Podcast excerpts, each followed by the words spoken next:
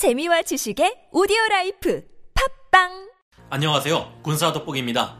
이제 곧 우리 힘으로 직접 만든 자국산 4.5세대 전투기 KFX를 볼 수 있을 것이기에 마음이 두근두근한 요즘인데요. KFX를 두고 다들 5세대 스텔스 전투기를 만들고 있으며 6세대 전투기까지 만들겠다는 와중에 왜 4.5세대 전투기를 지금에 와서 만들어야 하느냐 하는 말들도 많았던 것이 사실입니다. 개발 초기에는 항상 자국산 무기가 세계 최강이라 주장하는 그 대륙 국가에서 우리의 KFX를 비웃기도 하고 이 같은 행동이 동북아의 평화를 위협하는 행동이라는 막말을 쏟아내기도 했는데요. 그렇다면 그들이 자화자찬 최강의 5세대 스텔스 전투기가 맞다고 우기는 젠 20과 KFX를 비교해 봤을 때 누가 더 강할지가 궁금해지는데요. 가장 핵심적인 사항부터 무장에 관한 것까지 둘 중 더 진짜로 더 강한 성능을 발휘할 수 있는 것은 무엇일지 알아보겠습니다.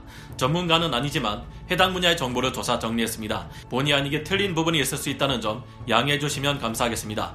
KFX 시작하기 앞서 분명한 것은 KFX가 실제로 얼마만큼의 성능을 발휘할지 정확하게 알 수는 없다는 것입니다. 아직까지 비행 테스트도 거치지 않은 상태이기에 어쩌면 아직까지 다른 전투기와 성능을 비교한다는 것은 우스운 일일 수도 있고 지금 하는 이야기는 모두가 짐작일 뿐이라는 것인데요.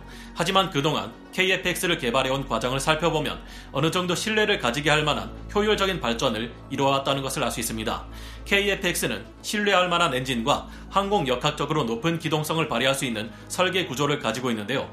KFX에 탑재되는 엔진은 FA18E, FA18F에 탑재되는 F414GE 400 엔진을 개량한 F414GE 400K 두 개입니다. KFX는 같은 F414GE 400 엔진을 사용하는 FA18EF보다 작고 가벼운 동체를 가지고 있으며 F-35보다 익면 하중이 작은 이점을 가지고 있는데요.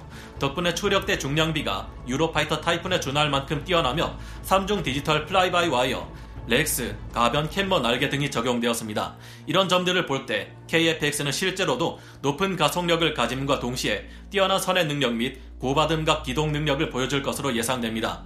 KFX는 F-22를 쏙 빼닮은 스텔스 형상을 취하고 있는데 지금은 희망사항일 뿐이지만 블록3까지 개발이 잘 진행된다면 향후 2030년대 이후에는 내부 무장창을 가진 완전한 5세대 스텔스 전투기가 될 가능성도 있습니다.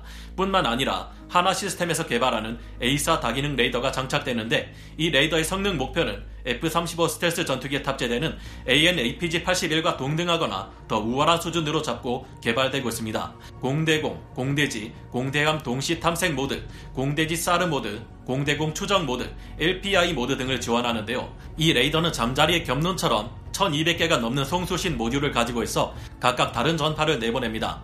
덕분에 동시에 여러 방향에 퍼져 있는 20여 개 이상의 표적을 탐지 및 추적할 수 있으며 영화 탑건에서 등장한 것처럼 적 전투기 두 대가 바짝 붙어 한 대로 보이려고 해도 모두 정확하게 판별할 수 있습니다. KFX의 A4 레이더는 이전의 A4 레이더에서 쓰이던 갈륨 비서보다 우월한 성능을 발휘하는 질화 갈륨을 소재로 사용했고 최소 200km에서 최대 250km에 달하는 탐지 거리를 가질 것으로 예상되는데 이는 먼저 보고 먼저 쏴서 먼저 격추시키는 것을 가능하게 합니다. 우리가 개발한 KFX의 A4 레이더는 레이더 분야에서 높은 기술력을 가지고 있는 이스라엘에서 성능 평가를 받았는데요. 이스라엘의 레이더 업계에서는 한국이 자체 기술로 최초 개발한 레이더 기능 부품 성능이 기대 이상이고 훌륭하다라는 호평을 내놓았습니다. A4 레이더를 개발하는 것 자체는 아직 시작에 불과하고 앞으로 이 레이더를 얼마나 잘 통합시키느냐가 중요한 과제로 남아있기는 하지만 지금까지의 개발 과정을 봤을 때 앞으로도 잘 해나갈 수 있을 거라는 믿음을 가지게 합니다. 젠 20, KFX에 비해서 젠 20의 평가는 초라합니다. F-21을 능가할 세계 최강 5세대 스텔스 전투기라고 큰 소리는 뻥뻥 쳐댔지만 막상 그 속을 들여다보면 문제가 많은데요. 젠 20은 스텔스에 유리한 DSI 방식의 공기 흡입구 형상을 가지고 있으며 완전한 스텔스 성능을 위해서 무기를 내부 무장창에 수납하게끔 설계되어 있습니다. EOTS, DAS와 같은 광학식 전방위 상황 인식 및 targeting 시스템, 그리고 각종 안테나와 같은 것들도 스텔스성을 해치지 않도록 모두 동체 매입식으로 처리되어 있는데요. 기체 표면의 이음매와 동체 엔진 커버 끝부분까지 모두 톱날 처리가 적용되었고 F-35나 F-22의 것과 비슷한 재질의 스텔스 도료가 적용되어 있습니다. 하지만 스텔스성을 크게 저하시키는 거대한 canard익이 있으며 엔진의 노즐부 또한 마찬가지 문제점을 안고 있습니다.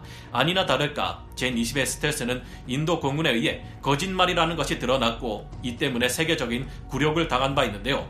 인도 공군의 주력 전투기인 수호이 30 MKI에 탑재된 레이더가 젠20을 티베트 산악지대에서 포착했습니다. 당시 인도 공군 아루프 샤하 사령관은 수호이 30 MKI의 레이더로 젠20 등 대륙의 전투기들을 모두 볼 수 있다. 젠20이 그다지 높은 스텔스 성능을 지니지 않았다. 대륙의 신형 스텔스기를 탐지하는 데는 그리 특별한 기술도 필요하지 않다. 젠20은 통상적인 지상 레이더로도 쉽게 포착된다라는 말로 진실이 무엇인지 밝혔습니다.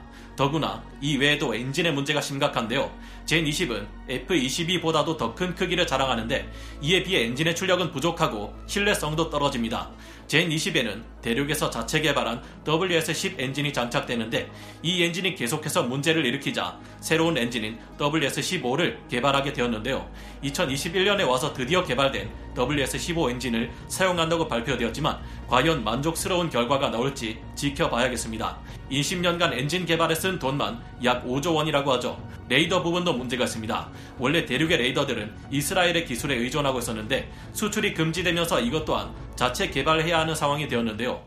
젠20의 A사 레이더는 넉넉한 레이더 공간에 1856개나 되는 TR 모듈을 가지고 있다고 하니 외형적으로만 보면 상당한 수준으로 보입니다만 실제 성능이 어떨지는 아직 미지수입니다.